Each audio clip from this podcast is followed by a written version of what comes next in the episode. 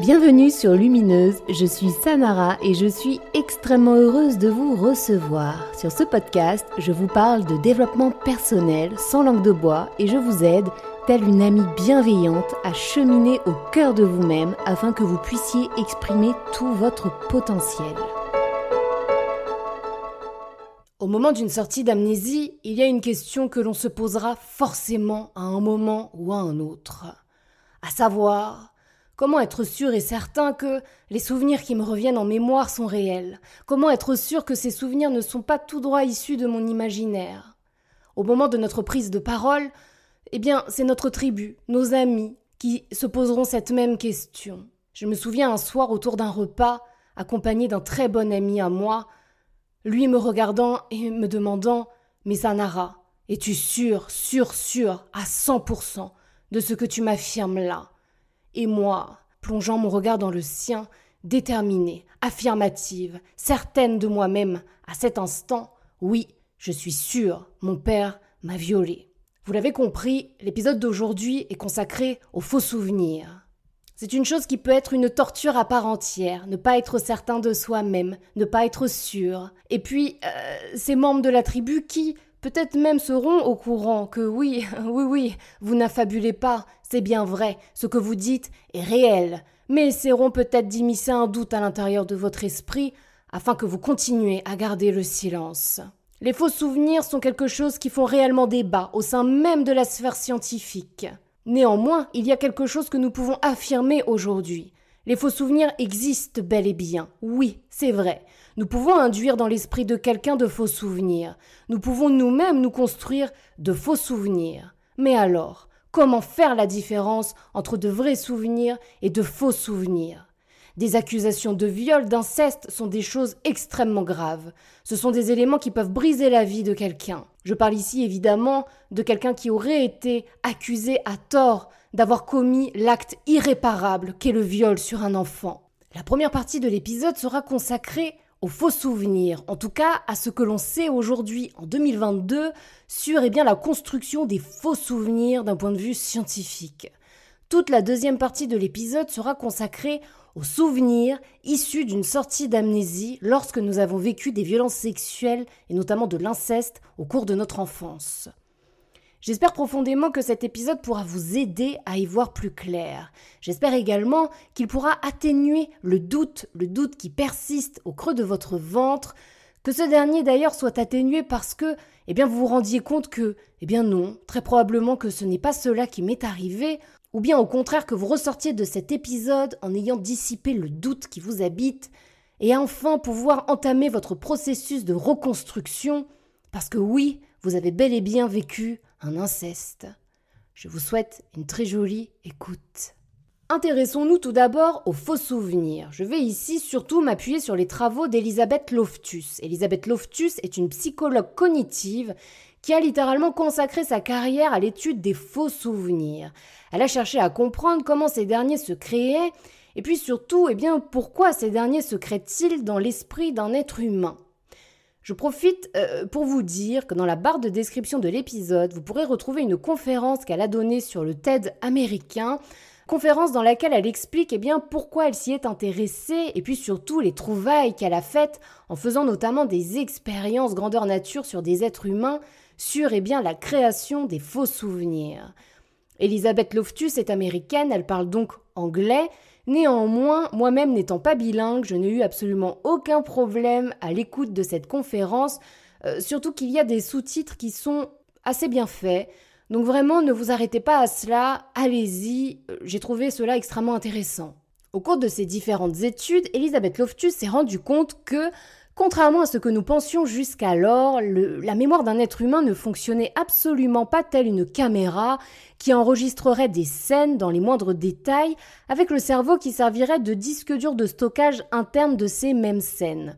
Selon elle, ce sont ses propres mots, le cerveau d'un être humain, la mémoire d'un être humain fonctionnerait beaucoup plus telle une page Wikipédia. Donc je pense que vous le savez, Wikipédia est un site collaboratif sur lequel n'importe qui peut se rendre afin de modifier, ajouter, supprimer des informations comprises dans une fiche. Pourquoi et comment Elisabeth en est arrivée à cette conclusion? Je vais ici vous partager deux, trois expériences qui ont été faites par elle-même et ses équipes afin de, vous montrer eh bien, comment ils en sont arrivés à cette conclusion. La première expérience que j'ai trouvée vraiment très drôle, que j'ai envie de vous partager, alors je tiens à préciser que euh, les expériences là que je vais vous partager ne sont absolument pas dans un ordre chronologique. Ce n'est pas dans cet ordre-là qu'elle et ses équipes ont effectué ces différentes expériences. Donc la première expérience que j'ai eu envie de vous partager. Ils ont pris un panel d'adultes qui se sont déjà rendus au parc Disneyland. Pour ce faire, ils leur ont montré des photos sur lesquelles étaient disposés les différents personnages de Disney, Mickey et compagnie. Dans ces mêmes photos, ils y ont introduit le personnage Bugs Bunny. Vous savez quoi de neuf docteur là, le lapin qui mange constamment sa carotte et qui rend fou le chasseur. Donc, ils leur ont montré ces photos. Eh bien, euh, les scores qui sont ressortis de cette expérience sont absolument incroyables. 60% des adultes qui ont été testés se rappelaient avoir serré la main de Bugs Bunny. Hein, vous savez, les personnages... Euh, grosse compassion pour les acteurs et actrices, ou en tout cas les, êtres humains qui se retrouvent sous ces costumes, ça doit être une horreur. Bon bref. Donc 60% d'entre eux se rappelaient lui avoir serré la main. 50% d'entre eux euh, se rappelaient l'avoir serré dans leurs bras. Et tenez-vous bien, 69% d'entre eux se souvenaient lui avoir touché l'oreille. Alors que euh, non, tout ceci n'est absolument jamais, jamais arrivé. Une autre expérience que j'ai eu envie de vous partager, que je trouve vraiment, intéressante, c'est eh euh, l'expérience de l'enfant perdu dans le centre commercial. Alors cette expérience consistait à raconter des histoires vécues à un nombre d'êtres humains adultes, des histoires qu'ils auraient vécues au cours de leur enfance.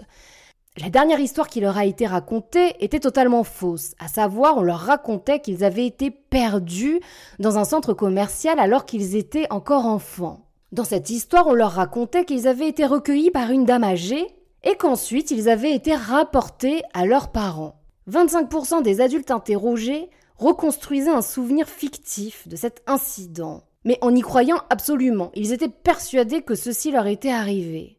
Ce qui m'a semblé le plus terrifiant, euh, soyons honnêtes dans cette histoire, c'est que les 25% qui se souvenaient, mais alors dur comme fer, avoir été perdus dans le centre commercial, puis y avoir été recueillis par une vieille dame, etc., etc., se souvenaient de détails qui donc n'avaient jamais eu lieu, à savoir la couleur des cheveux de la dame, la manière dont elle était vêtue, la manière dont elle était coiffée.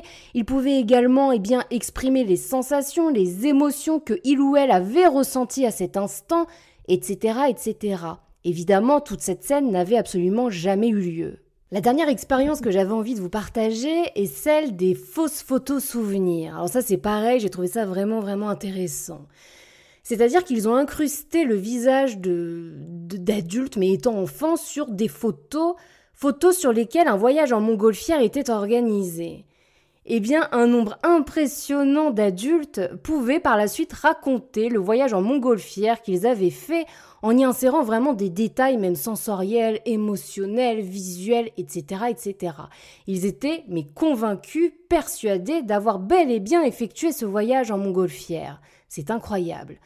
Je rentre pas dans le détail là des nombres, des pourcentages. Je vous mets les liens euh, dans la barre de description. Donc allez-y si vous voulez regarder ça de vos propres yeux. Euh, néanmoins, il vous sera très facile de toute manière de retrouver tout cela en quelques recherches sur Google. Donc voilà, en tout cas, là, on est sur du faux souvenir. Néanmoins, je pense que vous l'avez bien constaté, on est sur du faux souvenir induit. Dans les années 80, un scandale a éclaté aux États-Unis. Il y a des thérapeutes qui se sont mis à utiliser une technique servant à recouvrer la mémoire de souvenirs d'enfance enfouis. Et vous vous doutez bien de ce qu'il s'est passé, il y a eu énormément d'êtres humains qui se sont réveillés d'un inceste vécu au cours de leur enfance. Des plaintes ont été déposées, mais là, euh, je suis en train de vous parler d'un scandale national, hein. c'est-à-dire que le nombre de plaintes a explosé concernant des incestes vécus. Euh, petite parenthèse, tout ceci nous porte encore préjudice aujourd'hui hein, lorsqu'on parle de sortie d'amnésie. Il y a forcément eu des procès et il y a surtout eu énormément d'acquittés. Personnellement, et ce n'est que mon avis, je pense sincèrement que dans tous les acquittés, il y avait énormément de coupables, hein, quand même. Néanmoins, il est vrai, on ne peut pas nier qu'il est possible qu'il y ait eu eh bien, des accusations à tort. Parce que lorsqu'on connaît le fonctionnement du cerveau, on sait, oui, c'est possible d'induire de faux souvenirs dans la tête d'un être humain, notamment par le biais des suggestions. Toutes les techniques de thérapie qui utilisent des états modifiés de conscience utilisent les suggestions. C'est même la base même de la thérapie qui permet eh bien, de plonger le patient dans un autre état d'être. D'ailleurs, on parle d'induction hein, en hypnose. Donc là, on parle vraiment donc d'induire quelque chose dans la tête de son patient. Si je vous dis ça, c'est parce que c'est possible que si des souvenirs vous reviennent au cours d'une séance d'hypnose et que plus tard, eh bien, vous vous rendiez au commissariat pour porter plainte et même pourquoi pas qu'il y ait un jugement, malheureusement c'est possible que vous ne soyez pas pris au sérieux, notamment par le biais par lequel vous avez recouvré des souvenirs. Parce qu'on pourrait très bien vous dire, mais comment être sûr et certain que ce sont de vrais souvenirs, puisque tout ceci a été induit par le thérapeute? Évidemment, dans la deuxième partie de cet épisode, je vous détaillerai les faisceaux d'informations qui, pour moi, prouvent que ce sont bel et bien de vrais souvenirs qui sont revenus. Néanmoins, je veux dire nier le fait que ça existe est pour moi une ineptie. Parce que oui, c'est possible de, de se faire induire de faux souvenirs, il est possible de se construire de faux souvenirs. Nous allons voir un peu plus loin, eh bien, euh, encore d'autres techniques permettant au cerveau de se fabriquer de faux souvenirs. Je vous mets dans la barre de description de l'épisode l'association américaine qui a été créée suite à ce scandale national, l'AFSI, et qui aide les êtres humains qui sont accusés à tort d'avoir fait subir des violences sexuelles à d'autres êtres humains. Oui, je souris un peu parce que, euh, bon, bah finalement, on ne sait pas. Hein. je veux dire, un être humain peut très bien dire je suis innocent, je l'ai jamais fait. Euh.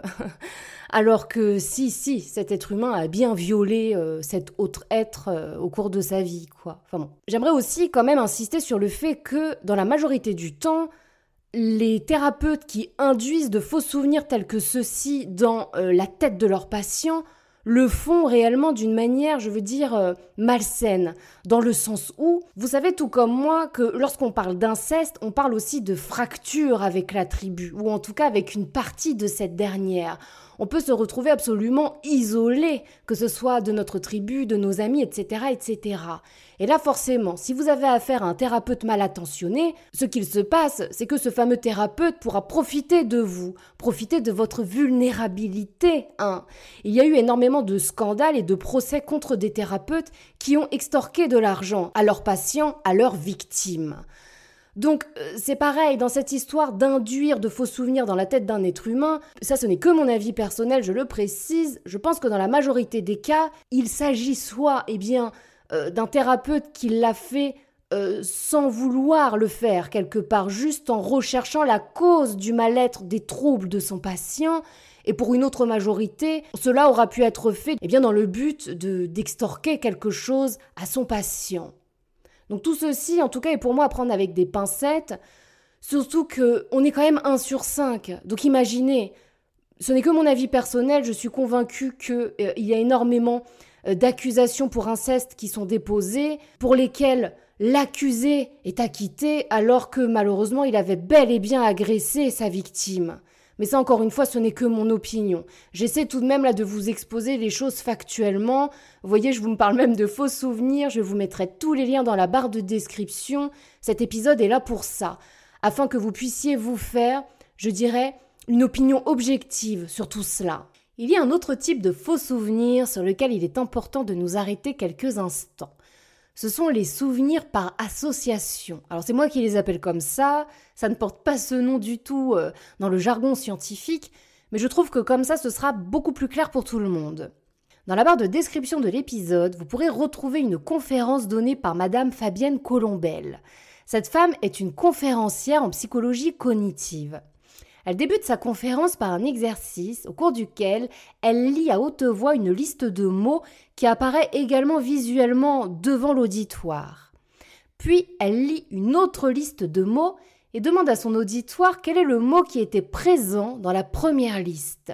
Évidemment, l'auditoire se trompe et donne un mot qui, certes, n'était pas présent dans la première liste, néanmoins qui faisait partie du même champ sémantique que les mots lus dans la première liste énoncée. Qu'est-ce que cet exercice eh bien, vient nous mettre en lumière? Cet exercice vient nous montrer que le cerveau est capable d'inventer quelque chose, donc en l'occurrence un souvenir, si ce souvenir, eh bien, est logique, si ce souvenir est pertinent dans la suite des événements des premiers souvenirs factuels enregistrés par l'être humain. Laissez-moi me faire l'avocate du diable pendant quelques instants. Imaginons une femme qui aurait grandi dans un climat incestuel eh bien, au sein de sa tribu au cours de son enfance. Rendue à l'âge adulte, cette femme se sentirait toujours aussi mal à l'intérieur d'elle. Elle irait voir différents thérapeutes, des psychologues, des psychiatres pour essayer de se guérir de ses blessures laissées, eh bien, par le climat incestuel vécu. Au bout d'un certain temps, certains souvenirs lui reviendraient en conscience, des souvenirs au cours desquels elle se serait faite violer par son père au cours de son enfance. Si j'ai en connaissance, eh bien, la possibilité que mon cerveau ait pu créer de faux souvenirs parce que ces souvenirs de viol dans la continuité du climat incestuel sont absolument plausibles, mais comment être sûr dans ce cas que ce souvenir qui me revient en conscience est un vrai souvenir. Comment être certaine que ce souvenir n'est pas apparu? Eh bien pour me soulager. Oui, ça peut sembler complètement dingue de dire cela, Néanmoins, quelqu'un qui serait à la recherche d'une potentielle amnésie traumatique et qui finirait par enfin avoir la résurgence d'un souvenir, souvenir qui lui permettrait d'expliquer tous ces mots, souvenir qui lui permettrait de comprendre pourquoi malgré la conscience de ce climat incestuel, malgré les années de thérapie, eh bien, euh, elle se sentait toujours aussi mal, eh bien là ici est quand même une libération, une grande libération. Mais dans ce cas, Comment savoir? Comment être sûr que ce n'est pas simplement euh, eh bien, le cerveau de cet individu qui lui aura libéré ce souvenir afin de la délester de ce poids, afin de lui dire Oui, c'est vrai, tu as raison, tu as bien subi cela au cours de ton enfance, il est temps à présent de passer à la prochaine étape, à savoir l'étape de la reconstruction. Finalement, ce faux souvenir serait ici créé eh bien, pour libérer l'être humain, pour lui permettre de passer à autre chose, même si ce souvenir est quelque chose d'abominable, cela permet d'apposer du sens au mal-être qui habite. Avant de passer à la deuxième partie de l'épisode, j'aimerais m'arrêter quelques instants sur un autre type de faux souvenirs dont on ne parle pas suffisamment, à savoir les beaux faux souvenirs. Lorsqu'on a eu une enfance empreinte de trauma, il est assez régulier de s'être créé de faux beaux souvenirs afin de survivre, de s'être créé une famille aimante, protectrice, toujours présente et capable d'apporter l'amour dont un enfant a besoin. Parfois, certains souvenirs traumatiques ont même été, comment dirais-je, enjolivés par notre cerveau afin de les rendre beaucoup plus beaux, beaucoup plus doux, ou parfois simplement afin de leur donner du sens. Parce qu'un enfant qui se fait hurler dessus par ses parents Hein, ou qui subit des coups, qui subit des viols, etc., etc., cherchera toujours à apposer du sens afin, eh bien, de comprendre ce qui lui est arrivé. Et parfois ce sens est apposé en apposant de la beauté, de la douceur sur des choses qui sont en réalité absolument factuellement abominables. Moi-même, au moment de ma sortie d'amnésie, je me suis mise à repenser à des souvenirs que j'avais toujours gardés en conscience, Sauf que euh, j'ai commencé à les voir avec un autre regard, sous un autre prisme, celui de la vérité. Et ces beaux souvenirs que j'avais gardés étaient en réalité des choses absolument abominables, des scènes atroces auxquelles j'avais malheureusement assisté et ou vécu directement sur mon propre corps. Ne sous-estimons pas la puissance du cerveau. De toute manière, si vous êtes ici et que vous m'écoutez, je pense que ça fait déjà un bon bout de temps que vous ne sous-estimez pas la puissance du cerveau. Parfois, il est difficile au moment de la sortie d'amnésie de réaliser que certains jolis souvenirs que nous avions gardés étaient en réalité eux aussi salis par la vérité. Néanmoins, gardons toujours à l'esprit que tout ceci a été fait pour notre survie. Il est temps à présent de passer à la deuxième partie de cet épisode. Je tiens absolument à stipuler ici que tout ce que vous trouverez à partir de maintenant est issu de ma propre expérience, de mon histoire, mais également de l'expérience et des différentes histoires qui m'ont été contées par des survivants et survivantes d'inceste qui ont eu eh bien, la gentillesse de, de m'accorder leur confiance afin de me partager leur propre parcours et leur propre histoire. J'ajouterai également l'expérience que je me suis faite au travers des différents accompagnements que j'ai pu proposer depuis plusieurs mois à présent. Il y a des éléments qui pour moi aujourd'hui sont gravés dans le marbre. Il y a des éléments qui pour moi sont carrément des faisceaux d'informations qu'il s'agit bel et bien d'une sortie d'amnésie et pas seulement de souvenirs créés par le système pour soulager de je ne sais quel mot. Néanmoins, gardez toujours à l'esprit que tout ce que vous entendez est à passer au travers de votre propre prisme de la vérité. Prenez ce que vous avez à prendre et laissez bien ce que vous avez à laisser. C'est parti. J'aimerais débuter cette deuxième partie d'épisode en vous parlant d'un élément absolument important qui fait partie de 100%, mais alors vraiment de 100% des parcours de sortie d'amnésie pour violences sexuelles et d'inceste. J'aimerais nommer ici le doute. Ce doute qui nous ronge, qui nous rend dingue, ce doute qui persiste alors même que nous avons des premiers souvenirs qui arrivent en conscience. Le doute fait littéralement partie du processus. Moi, je vais vous dire quelque chose, je vais parler en toute franchise. Lorsqu'il y a des êtres humains qui me contactent en me disant que ils ont eu des souvenirs qui leur sont apparus et qu'ils ne doutent pas, qu'ils sont sûrs d'eux, alors que ces souvenirs sont arrivés il y a à peine 2-3 jours ou quelques semaines, eh bien euh, là, moi du coup, je doute. Je doute quant à la véracité des propos tenus, parce que le doute fait littéralement partie du processus. Mais, mais comment voulez-vous? Vous vous réveillez un matin en vous souvenant de viol qui a été commis à votre rencontre étant enfant, mais comment voulez-vous ne pas douter de vous-même? C'est absolument impossible. J'irai plus loin en disant que le doute, euh, en plus de faire partie du processus, est en réalité extrêmement sain. Il est sain de douter. Vous vous rendez compte? Vous êtes à deux doigts, eh bien, même de, de, de foutre toute la tribu en l'air en parlant. Non mais qui ne serait pas euh, terrorisé à l'idée de parler? Et puisque nous sommes terrorisés, eh bien forcément le doute va s'immiscer. Vous savez, il y a même le bourreau intérieur qui pourra jouer un rôle important à cet instant. Parce qu'alors lui, il va tout faire pour vous faire douter sur la durée. Hein. Parce qu'alors lui, il veut surtout pas, mais alors surtout pas que vous vous réveillez. Ça, c'est pas possible pour lui. Donc, euh, je veux dire, en plus du fait que vous-même allez douter, le bourreau intérieur sera très heureux d'appuyer sur les éléments qui vous sembleront au départ tellement nébuleux que vous ne pourrez que douter de tout cela. Le doute est aussi plutôt terrible parce que moi, je vais vous dire, quand je suis sortie de mon amnésie, et c'est quelque chose que je retrouve absolument chez tous les êtres humains, mais vraiment sans exception. Hein. Alors, je dis pas, allez, que ça se passe comme ça pour 100% des êtres humains sur cette planète qui ont vécu une sortie d'amnésie traumatique, mais en tout cas, c'est le cas pour 100% des êtres humains avec lesquels j'ai échangé et qui ont subi une sortie d'amnésie traumatique. Eh bien, pour nous tous, moi comprise, il y avait des matins où je me réveillais comme dans un espèce d'oubli, dans un espèce de déni, où je me disais que non, en fait, que j'étais complètement tarée, que tout ceci n'était jamais arrivé, que tout ceci était une vue de l'esprit, que mon cerveau m'avait raconté une histoire sordide au cours de la nuit. Et chaque matin, je me réveillais à moi-même, je me réveillais à cette histoire sordide qui était la mienne et qu'il m'a fallu accepter. Parfois aussi, au cours de ce processus, eh bien, on pourra être dans une sûreté absolue. Oui, j'ai été violée, oui, ceci m'est arrivé, et puis deux heures après, on n'est plus sûr. On n'est plus sûr de nous. Hein. On, ne sait pas. Peut-être que finalement on se trompe. Peut-être que finalement c'était autre chose. Peut-être que ça ne nous est pas arrivé. Voire même peut-être que c'est arrivé, mais que le protagoniste, l'agresseur, n'était pas celui auquel j'ai pensé la veille. Encore une fois, non. Euh, euh, c'est bel et bien le réel agresseur qui vous a fait subir tout cela. C'est comme si quelque part on se réveillait plusieurs fois par jour euh, de notre propre histoire. C'est comme si on essayait de s'auto-convaincre que tout ceci n'était qu'une ineptie, qu'on essayait de se réendormir dans cette amnésie, mais que malheureusement tout ceci n'est plus possible. On peut plus se rendormir. C'est impossible, c'est trop tard. On a été trop loin dans le processus, on ne peut qu'avancer. De gré ou de force, on ne peut qu'avancer.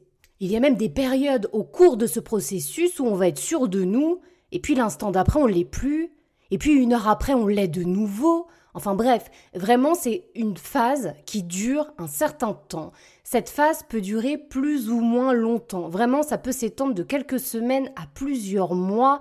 Et je peux le dire aujourd'hui au travers des accompagnements que, je fais avec des survivantes d'inceste, euh, que euh, parfois ce doute peut même perdurer sur plusieurs années. Vous vous rendez compte? Le doute est pour moi un faisceau d'informations important sur le fait que, eh bien malheureusement, oui, ceci vous est arrivé. Qu'on s'entende bien, Je suis pas en train de parler du doute euh, au moment où on est encore vraiment réellement sûr de rien, dans le sens où on a eu aucun souvenir, rien ne nous est revenu. On est juste en train de mener une espèce d'enquête à l'intérieur de nous ou, pourquoi pas à l'extérieur au travers des différents interrogatoires qu'on pourra faire subir aux membres de notre entourage, euh, des, je ne sais pas, des différents dessins qu'on aura essayé d'aller récupérer, des photos, des choses comme ça. Là, je parle vraiment du doute qui continue, qui perdure, alors même que tout est là. Moi, je veux dire, j'ai continué à douter alors que euh, un premier viol complet et entier m'était revenu et je continuais à me dire que ben non, c'est mon cerveau qui me ment, c'est pas vrai, il a pas pu me faire ça mon père, c'est pas possible. Eh ben si, c'est totalement possible et c'est absolument ce qui est arrivé. Je parle réellement du doute qui persiste, qui dure, qui nous fait souffrir alors que tout est là. Tout est là devant nous, tout est là à l'intérieur de nous, mais on continue de s'y refuser, on continue de se refuser à la vérité, à la réalité tangible et factuelle de ce qui est arrivé. C'est important pour moi de s'arrêter sur ce doute, parce que c'est quelque chose qui revient souvent, notamment au cours de mes accompagnements.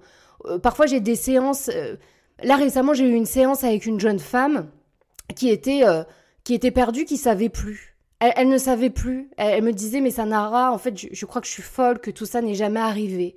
Alors que lors de la séance d'avant, non seulement elle était sûre d'elle, mais plus que cela, elle m'avait raconté des viols en détail. Donc, vous voyez, ça peut aller jusque-là, le doute. Le doute est pour moi aujourd'hui un faisceau d'informations absolument important. Si vous doutez, non seulement c'est sain, ça prouve que vous êtes sain d'esprit, et ça je peux vous le certifier, mais plus que cela, pour moi, c'est l'une des preuves que vous ne vous mentez pas à vous-même. Est-ce qu'à un moment ce doute eh bien, se dissipe totalement? La réponse est oui. Moi, par exemple, aujourd'hui, je ne doute absolument plus. J'ai échangé avec beaucoup d'êtres humains, euh, ça fait longtemps qu'ils ne doutent plus. Hein. C'est-à-dire que euh, au plus vous allez avancer, au plus des souvenirs vont vous revenir, au plus vous aurez constaté ce que je vais décrire dans la suite là de la deuxième partie, au moins le doute ne sera présent. Et n'oubliez jamais ce travail à faire sur ce foutu bourreau intérieur. Ce travail est hautement important.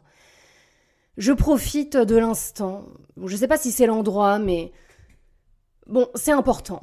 Euh, le bourreau intérieur n'a rien à voir avec vos parts d'ombre que vous avez à éclairer, vos traits de personnalité, vos traits de caractère, ces choses qui vous habitent et que vous avez absolument à regarder, à écouter et à voir pour pouvoir travailler sur vous d'un point de vue introspectif.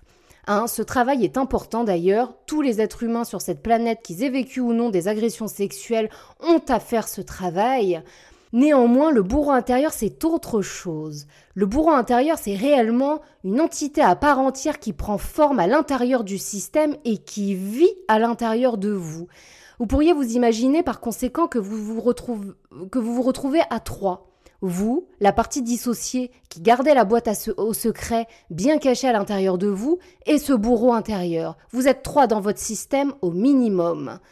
Voilà, c'est juste une petite parenthèse, c'est très important, parce que j'ai malheureusement lu, vu, entendu des choses ces dernières semaines que je trouve mais, mais désastreuses, mais vraiment désastreuses dans le travail que nous, autres êtres humains, avons à faire sur nous, eh bien pour nous délester de tout ce qui ne nous appartient pas. Et ce bourreau intérieur n'a rien de beau à vous apprendre, il n'a rien de bon à vous apprendre, il faut juste lui faire fermer sa gueule. Je suis désolée, mais factuellement c'est cela dont il s'agit.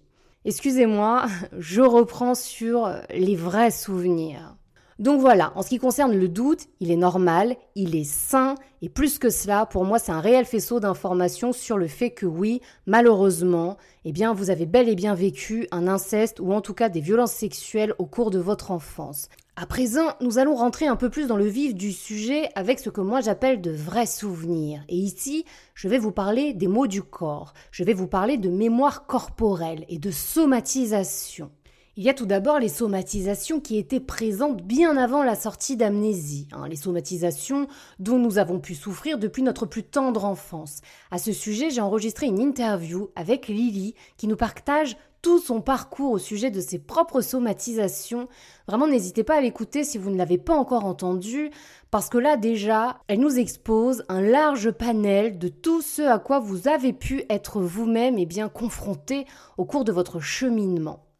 Là, j'aimerais plus particulièrement m'arrêter sur les somatisations qui s'accentuent au moment de la sortie d'amnésie, mais plus que cela qui, comment dirais-je, pour moi, ce sont réellement des faisceaux d'informations qu'on est en train de vivre une sortie d'amnésie. Parce que, très clairement, ce sont des mots qu'on ne peut pas s'inventer. C'est impossible. Dès qu'on parle de douleurs physiques incommensurables qui donnent envie de se coller une balle, bah, excusez-moi, mais j'aimerais bien qu'on m'explique comment il est possible, même que le corps humain puisse nous créer de faux souvenirs à cet endroit. alors moi, je n'y crois pas un seul instant.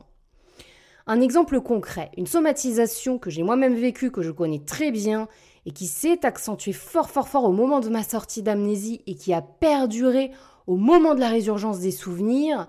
D'ailleurs, parenthèse, c'est une somatisation que j'ai retrouvée énormément au cours de mes accompagnements, donc réellement c'est quelque chose qu'on retrouve très souvent. Ce sont les fameux coups de poignard dans le vagin. C'est quelque chose qu'on pourra vivre aussi au niveau de l'anus. Hein. On est là, affairé à quelque chose. On pourra même être en pleine conversation avec quelqu'un, une conversation qui n'aura mais rien à voir avec ce type de trauma. Hein. On est en train de parler de la pluie et du beau temps. Et tout à coup, paf, un coup de poignard dans le vagin, sorti de nulle part, qui te saisit, qui te plie en dix et qui littéralement te donne envie de crever. Donc là, à part respirer très fort et attendre que ça passe, malheureusement, il n'y a rien à faire. Et euh, très souvent aussi, au moment de la résurgence des souvenirs, ce symptôme peut se manifester. En d'autres termes, le souvenir arrive et les coups de poignard dans le vagin ou dans l'anus arrivent en même temps. Donc là, c'est pareil. Ah bah Sanara, comment tu peux être sûr que c'est pas un faux souvenir? Ah bah écoutez, euh, moi j'aimerais bien qu'on m'explique comment là. Vraiment, j'aimerais bien. Donc voilà, ce type de somatisation-là, les douleurs soudaines, monstrueuses, ça peut être des douleurs extrêmement violentes aussi au niveau du ventre. Alors ça, ça c'est pareil.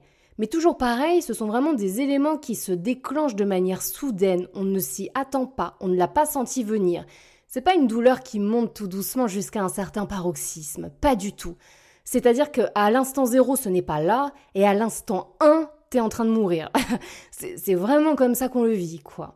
Donc ce type de somatisation sont pour moi des souvenirs. Ce sont des souvenirs du corps qui vous rappelle très gentiment la douleur qu'il a ressentie au moment du viol de la dite pénétration. Il faut vous rappeler quelques instants quelque chose. Au moment de la dissociation, au moment de la sidération, au moment même où l'amnésie se met en place, le corps est anesthésié. L'anesthésie se fait effectivement d'un point de vue émotionnel, psychologique, mais elle se fait aussi d'un point de vue corporel. Néanmoins, ce n'est pas parce qu'elle a été anesthésiée qu'elle n'a pas été vécue par le corps physique. D'accord? Par conséquent, toutes ces douleurs qui surgissent de nulle part, qui arrivent comme ça sans, sans crier gare, sont littéralement des souvenirs, des réminiscences de souvenirs du corps physique qui se rappellent à vous. Donc là se trouvent des souvenirs concrets et factuels. Et oui, vous savez, dans les souvenirs, il n'y a pas que les souvenirs visuels. Hein. Il y a effectivement les douleurs physiques, donc avec toutes les somatisations. Il y a également les souvenirs auditifs qui sont de vrais souvenirs. Tout à coup, on entend des voix. Tout à coup, on entend des phrases. On entend quelqu'un qui nous appelle avec des mots qui sont prononcés derrière. On n'arrive pas bien à comprendre ce qui nous est dit. On a l'impression qu'on devient totalement fou. Eh ben non. Là encore est, eh bien, si vous voulez, l'ouverture de la boîte au secret. Dans cette boîte au secret se cache absolument tout ce qui a été vu, entendu, senti, ressenti au moment de là où les agressions. Et donc, les mots qui ont été prononcés peuvent réapparaître également au cours de la sortie d'amnésie. Là se trouvent encore des souvenirs. Là est un souvenir auditif de ce qui vous est arrivé à cet instant T. Un autre souvenir, les souvenirs olfactifs. Ça, j'y avais passé un certain temps dans mon épisode sur se réapproprier son corps. Je ne sais plus du tout comment j'avais nommé cet épisode. D'ailleurs, vraiment, c'est un épisode, n'hésitez pas à l'écouter. Les exercices que j'y ai donnés, je sais bien, euh, sont difficiles à faire. Néanmoins, c'est quelque chose qui se fait sur la durée. N'oubliez pas qu'il s'agit d'un marathon et surtout pas d'une course. Ce sont des exercices qui sont efficaces, je vous l'assure. Donc vraiment, n'hésitez pas à y rejeter une oreille et à essayer de tenter l'expérience de ces exercices. Mon parenthèse refermée, les souvenirs olfactifs. Vous pouvez vous retrouver au cours d'une de la journée avec une odeur dans le nez, une odeur connue. Hein, c'est quelque chose que l'on connaît, mais on n'arrive pas à poser justement de souvenirs dessus. On ne sait pas. Mais là est déjà un souvenir. D'ailleurs, très souvent, cette odeur pourra déclencher une crise d'angoisse ou une crise de panique. Et oui, le système est pas fou. Hein. C'est-à-dire que là, le système se dit oulala, oulala, là, là, il y a un risque de résurgence, les gars. Donc, euh, donc crise de panique, et puis ensuite, euh, on connaît le processus adrénaline, cortisol, sidération et tout ce qui va derrière. Les souvenirs sont quelque chose de beaucoup plus vaste que simplement des souvenirs visuels. Un autre type de souvenir corporel et somatique que je retrouve beaucoup chez les êtres humains qui ont vécu des traumas d'ordre sexuel. Ça va être des sensations de pénétration, notamment digitales ou autres, au niveau du vagin, au niveau de l'anus. Euh, ça peut être aussi des sensations absolument atroces au niveau de la bouche. Donc on peut se retrouver avec des sensations de pénétration dans notre corps sans comprendre ce qui est en train de nous arriver. Je vais vous raconter une anecdote qui m'est directement arrivée je pense que celle-ci, je ne voulais encore jamais raconter. L'année de mes 23 ans, j'étais en pleine sortie d'amnésie, mais je n'en ai pas eu conscience. Et puis ensuite, j'ai mis tout un tas de, de choses en place pour réendormir le système. Et euh, ça a marché. À ce moment-là, donc, j'allais vraiment pas bien. Je faisais beaucoup de cauchemars. J'avais énormément de somatisation. Je faisais des crises d'angoisse. Bref, c'était pas franchement le paradis. Un soir, je vais me coucher seule, mon amoureux de l'époque regardant un film dans le salon. Je vais me coucher. Je commence à m'endormir et tout à coup, je suis réveillée par une sensation au sein de, mon entrejambe. Mais une sensation, je veux dire, tangible et factuelle. Hein. Vraiment, je ressentais la chose. Donc là, mon cœur commence à battre à mille à l'heure. Je comprends pas ce qui m'arrive. Je me dis que mince, je suis en train de faire un début de crise d'angoisse. Mais je comprends pas. je ne comprends pas ce qui est en train de m'arriver. Tout à coup, j'ai des sensations de va-et-vient dans mon ventre. Donc là, je me vois tirer la couette allumer la lumière et, me regarder. Je regardais mon corps, je regarde mon ventre. Et là, je comprends que mon corps est en train de comme me simuler un rapport sexuel. Mais je ne comprends pas ce qui est en train de m'arriver. Et là, vraiment, je réalise, non, non, mais là, Sanara, c'est réellement ce qui est en train de se passer. C'est-à-dire qu'il y a eu un laps de temps entre, tiens, je sens un truc dans mon vagin, je ne comprends pas ce qui m'arrive, je m'assois, je regarde, et là, la sensation se fait de plus en plus forte, de plus en plus présente. Et là, une douleur apparaît. Je commence à avoir profondément mal à l'intérieur de moi, je ne comprends pas ce qui m'arrive, je me lève, je titube jusqu'aux toilettes, je vais m'asseoir, j'essaye d'uriner, j'essaye d'arrêter ce qui est en train de se passer à l'intérieur de moi, j'ai l'impression de devenir totalement folle. Ça a duré vraiment longtemps, plusieurs minutes, jusqu'à ce que cela cesse enfin. À l'issue de cela, j'ai eu des saignements. Eh oui, des saignements. Je tiens tout de suite à préciser que j'avais rien introduit à l'intérieur de moi, il ne s'était rien passé, je n'avais pas eu de rapport sexuel euh, ce soir-là, enfin rien, rien, rien du tout qui pouvait justifier de toute manière quelque chose d'aussi incroyable qui venait de m'arriver. Aujourd'hui, je sais qu'en réalité là était encore une fois une somatisation. Là était un réveil de souvenirs corporels de quelque chose qui m'était arrivé. Vous voyez? Cet épisode-là, je ne l'ai absolument jamais oublié. J'en ai toujours eu conscience. J'ai essayé d'apposer de, comment dirais-je, de la logique, de la raison sur cet épisode, sur ce qui m'était arrivé. Évidemment, euh, la raison, je l'ai connue dix ans plus tard, au moment de ma sortie d'amnésie définitive. Hein. Au cours de mes accompagnements, il arrive très souvent surtout au niveau des femmes, que les femmes m'expliquent qu'elles ont la sensation de, de, ressentir des doigts au creux de leur vagin, euh, qu'elles ont la sensation parfois euh, de vivre des rapports sexuels dans leur corps alors que euh, il n'y a même pas eu de rapport sexuel récemment dans leur vie. Enfin, je veux dire que rien ne peut expliquer de telles sensations qui pourtant sont absolument tangibles. Parce que là, je ne suis pas en train de parler de, de petites sensations discrètes. Non, non, non, non, non. Je, parle vraiment de sensations tangibles où vraiment on a la sensation qu'on nous enfonce quelque chose dans notre corps. Là est encore un souvenir du corps qui se rappelle à vous. Et pourtant, encore une fois, il ne s'agit pas de souvenirs visuels. Et pourtant, il s'agit bien d'un souvenir, d'un souvenir corporel. Au niveau des souvenirs corporels, cela ne sera pas forcément au niveau de la zone génitale. Euh, ça peut totalement être des souvenirs corporels du type ressentir une pression sur l'épaule, comme si quelqu'un nous attrapait le bras, euh, ressentir une pression sur le dos, sur le ventre, comme si réellement quelqu'un était en train de s'appuyer fort fort fort sur nous. Là encore, sont des souvenirs. Pourquoi je dis ça? Parce que que ce soit moi-même à la résurgence de mes souvenirs ou bien dans le partage d'expériences des autres survivants et survivantes qui ont été sous le joug d'une amnésie traumatique totale, eh bien il y avait ce type de somatisation. Des somatisations étranges où on a la sensation qu'on nous touche la tête, où on a la sensation qu'on nous attrape les membres, ou qu'on nous fait mal tout à coup à un endroit, alors qu'encore une fois, rien, rien ne peut justifier une telle sensation. Vraiment, j'insiste sur le fait qu'il ne s'agit pas de sensations subtiles. On est vraiment sur du lourd. On est vraiment sur quelqu'un m'a attrapé. Quelqu'un s'appuie sur moi, je peux plus respirer. On, en est là. Hein. Donc là, sont réellement des résurgences de souvenirs du type somatisation, du type euh, mémoire corporelle qui se réactive. Un autre type de souvenir que nous pouvons retrouver, ce sont ceux que nous pourrions appeler les déjà-vus. Alors évidemment, tous les êtres humains ont déjà vécu des déjà-vus. Hein. C'est quelque chose qui peut arriver dans la vie quotidienne.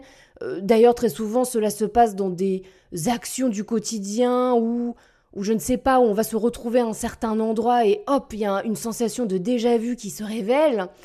Mais là, je parle beaucoup plus de déjà-vu vraiment dans, dans la vie sexuelle en réalité.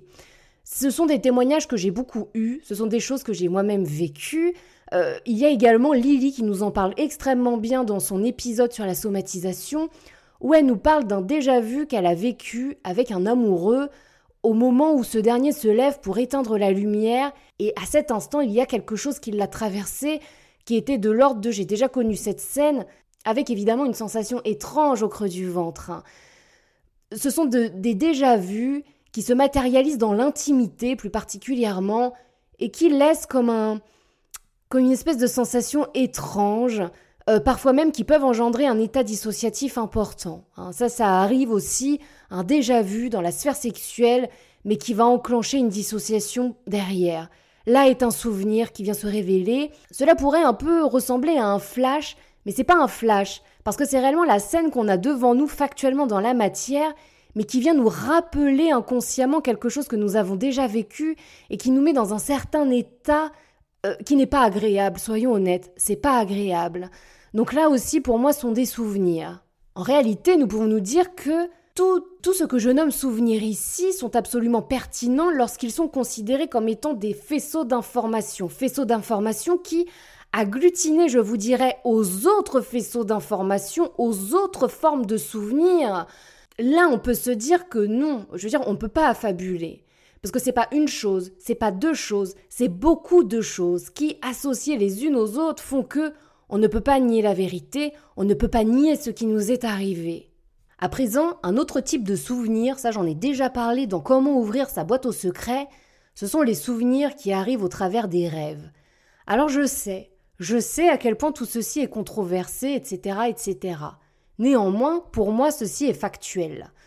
Vous savez, j'ai toujours eu tendance à écrire mes rêves. Je fais vraiment des rêves de fou.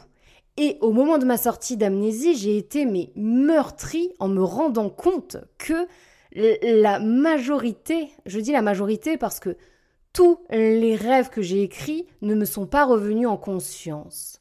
Néanmoins, il y en a énormément qui me sont revenus en conscience comme étant eh bien des factuels ou eh bien ce qui dans un rêve était représenté sous la forme d'un ours était en réalité ben, mon père qui me violait, quoi. Très récemment, j'ai eu la chance, c'est vraiment une chance, de passer la soirée avec quelqu'un qui a été très très présent dans ma vie lorsque j'avais entre 18 et 23 ans.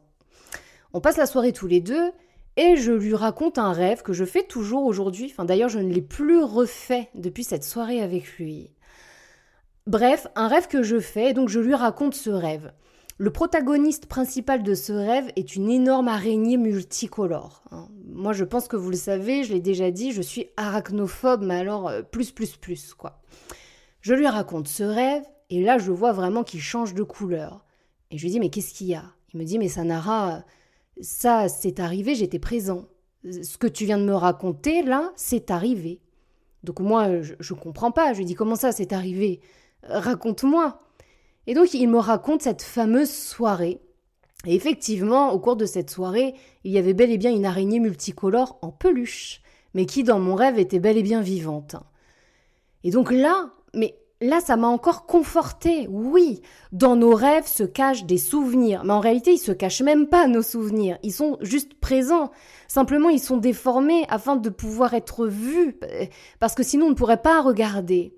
Et effectivement, ce soir-là, il est arrivé quelque chose d'important qui pour moi a été un trauma. Sauf que, ben, je ne m'en souviens pas. Encore au moment où je vous parle, je m'en souviens pas. Mais je sais que c'est arrivé. Je sais que c'est arrivé parce que le rêve que j'ai fait, eh bien, là, j'avais un témoin oculaire, physique, de quelqu'un qui était présent dans cette pièce ce soir-là avec moi. Donc vous voyez, dans nos rêves, nous est présenté des souvenirs auxquels il nous est impossible d'avoir accès en, en, état de conscience normale. C'est impossible, puisque ici gissent des traumas. Vous voyez? Donc vos rêves sont importants. Dans vos rêves, il y a de vrais souvenirs. Il vous suffirait d'échanger avec suffisamment d'êtres humains qui ont subi des sorties d'amnésie pour vous rendre compte à quel point dans les rêves se cachent des souvenirs, des souvenirs concrets et réels de ce qui vous est arrivé. Évidemment, la totalité des rêves que vous faites, des cauchemars que vous faites ne sont pas factuellement des, des scènes que vous avez vécues, évidemment. Néanmoins, au travers de tous ces rêves se cachent des souvenirs qui sont bel et bien réels. Finalement, je pense qu'un indice qui peut mettre sur la voie qu'un rêve que l'on fait est bel et bien un souvenir, ce serait la sensation qu'il laisse au réveil. Plus que cela, si le rêve laisse quelque chose de terrible, une sensation atroce, désagréable, quelque chose qui perdure dans les jours qui passent, là je pense que vraiment vous pouvez vous interroger sur la véracité de ce rêve et sur une potentielle réalité tangible dans la matière, que ce rêve serait bel et bien arrivé. Parce que finalement, le point commun qu'il y a entre tous les rêves que j'ai faits qui se sont avérés être de vrais souvenirs, eh bien, ce sont justement ces fameuses sensations de dégoût, de nausée au réveil qui ont perduré sur plusieurs jours, voire même de rêves que j'ai gardés euh, intacts en mémoire pendant des années. Hein. alors que très souvent, les rêves se modifient avec le temps. Comment je sais que ces rêves ont été gardés intacts? C'est que moi j'écris mes rêves et depuis des années. Et lorsque j'ai ressorti mes livres, lorsque j'ai relu mes notes, euh, en réalité, je n'avais même pas besoin de les relire parce que je m'en souvenais très très bien. Et ça, je l'ai su en confrontant mon souvenir du rêve réalisé des années auparavant à la lecture des mots que j'avais posés au réveil, au lendemain d'avoir fait ces mêmes rêves. Donc là, réellement, il y a quelque chose qui s'y cache. Un autre élément qui sont pour moi de vrais souvenirs, ce sont les flashs. Je m'explique. Lorsqu'un flash nous surprend, encore une fois, alors qu'on ne s'y attend absolument pas, on n'a rien vu venir, on n'est pas en train de se poser des questions existentielles sur telle ou telle chose qui nous serait arrivée, on est affairé à quelque chose, on discute avec quelqu'un, je ne sais pas, on est dans une soirée avec des amis, et tout à coup, un flash nous surprend avec une scénette qui se présente à nous, ou bien un flash avec juste de la décoration qui nous apparaît, tout cela pour moi sont des souvenirs. Ce sont des souvenirs parce que on n'a pas recherché à les avoir ces flashs. On n'est pas dans le cabinet d'un thérapeute, on n'est pas en train de faire une séance d'hypnose, on est simplement en train de vivre notre vie. Et tout à coup, on se retrouve avec des intrusions, des intrusions visuelles de flashs qui nous surprennent alors que, eh bien, clairement, on n'a rien demandé.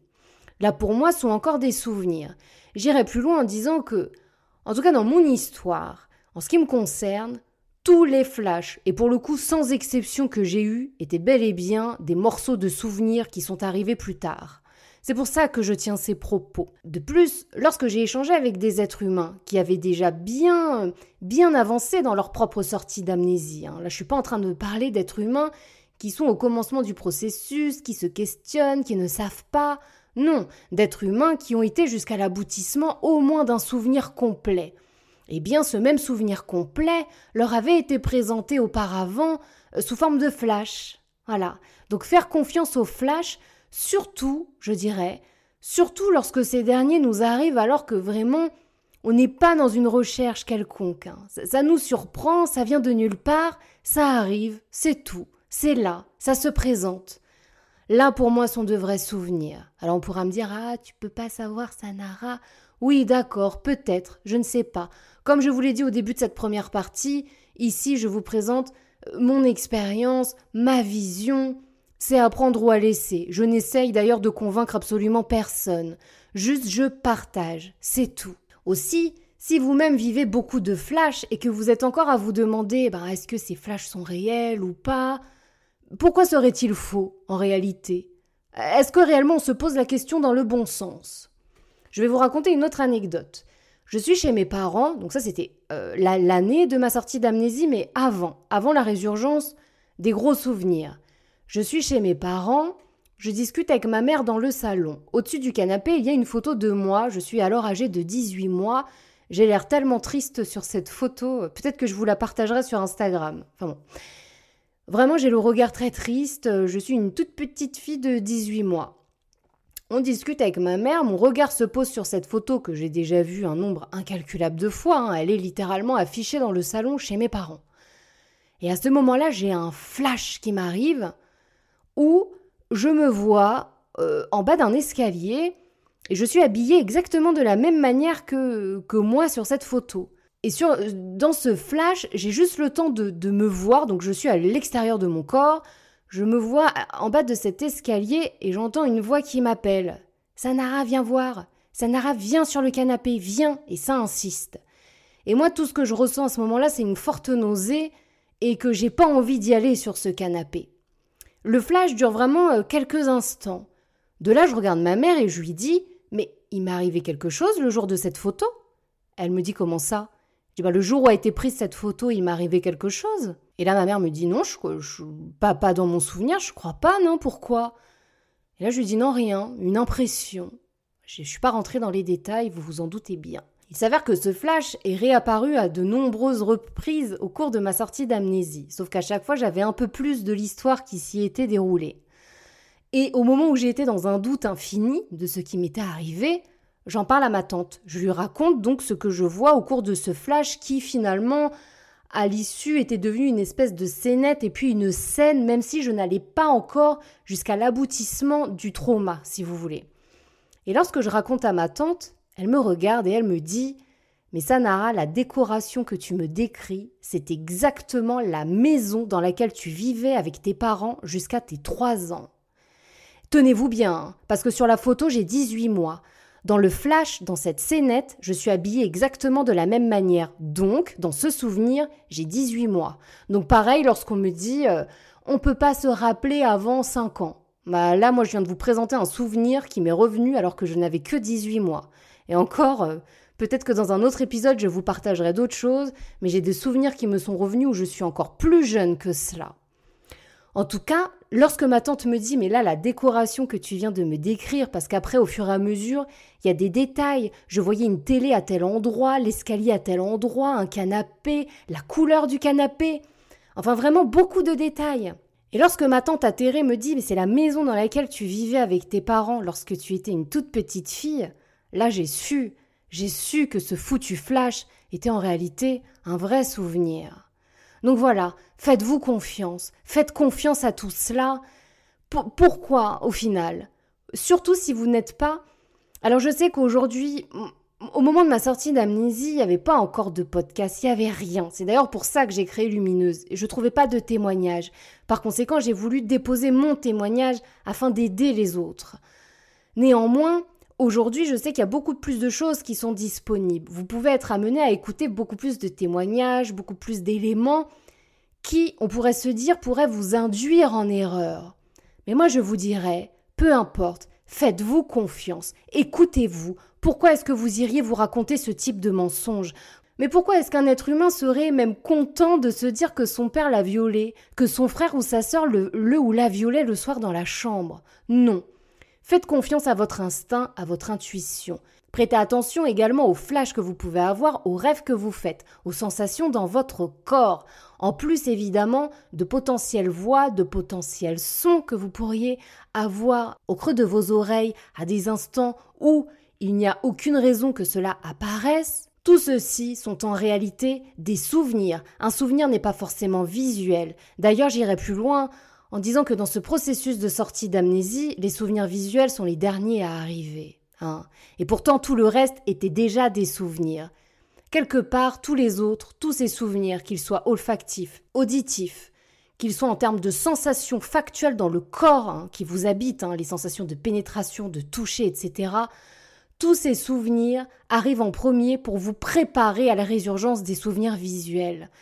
Sachant que, je ne vous le cache pas, lorsque le souvenir visuel arrive, tous les autres souvenirs se réactivent en même temps. Je vous l'ai déjà dit, lorsqu'un souvenir de viol arrive, eh bien malheureusement on le revit dans sa chair, on le revit dans son corps. Ça peut pas être un faux souvenir, hein. C'est pas possible, c'est impossible. Lorsque le souvenir arrive, on revit l'agression dans son corps.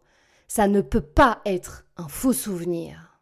Je terminerai quand même en vous disant de vous faire confiance. Vous savez ce qui vous est arrivé, vous le savez, votre corps sait. Pourquoi est-ce que vous vous mettriez dans tous ces états hein? Pourquoi? S'il ne s'était rien passé. Peut-être qu'il est temps d'arrêter de vous poser les mauvaises questions. Peut-être qu'il est temps de prendre les choses telles qu'elles sont et d'accepter de regarder la vérité en face. Je clôturerai cet épisode en vous disant que, imaginons que dans les jours qui arrivent, vous commenciez à avoir de vrais souvenirs entiers qui apparaissent. Évidemment que cela est abominable, évidemment que cela est hautement difficile. Vous dire le contraire serait vous mentir. Néanmoins, réfléchissez à cette phrase. Quoi qu'il vous arrive en conscience, vous le saviez avant, vous le saviez déjà, vous aviez vécu toute votre vie en connaissance, c'est juste que cette connaissance était cachée, masquée derrière un voile, mais vous l'avez toujours su. Ceci n'est pas la fin du voyage, la résurgence des souvenirs est le début du nouveau monde, un monde dans lequel vous allez pouvoir prendre toutes vos décisions en conscience, un monde dans lequel les somatisations pourront enfin disparaître de votre vie. Vous vous rendez compte quel cadeau merveilleux s'offre à vous à cet instant Offrez-vous ce cadeau de la réalité, offrez-vous ce cadeau de la vérité. D'autres épisodes arrivent très bientôt. Euh, je vais pouvoir reprendre une une comment dirais-je, une fréquence de publication beaucoup plus raisonnable que ces derniers temps. Donc euh, voilà, il y a beaucoup beaucoup de sujets que j'ai envie, besoin d'aborder avec vous. Et, euh, comme toujours, dans, l'idée eh bien d'aider un maximum d'êtres humains à, reprendre sa vie, à, reprendre son pouvoir de création. Il est plus temps que jamais qu'un maximum d'êtres humains se réveillent à lui-même. Et pour ceux parmi vous, tout comme moi, qui ont été, qui sont sous le joug d'une amnésie traumatique, le challenge est encore plus grand que pour les autres êtres humains. Néanmoins, ce challenge est relevable et pas qu'un peu. Et je peux vous le promettre que, eh bien, vous allez y arriver. Croyez en vous. Vous allez y arriver. Vous n'êtes pas seul. C'est tout pour moi. Je vous dis à très bientôt pour de nouveaux épisodes. Et comme toujours, prenez grand soin de vous.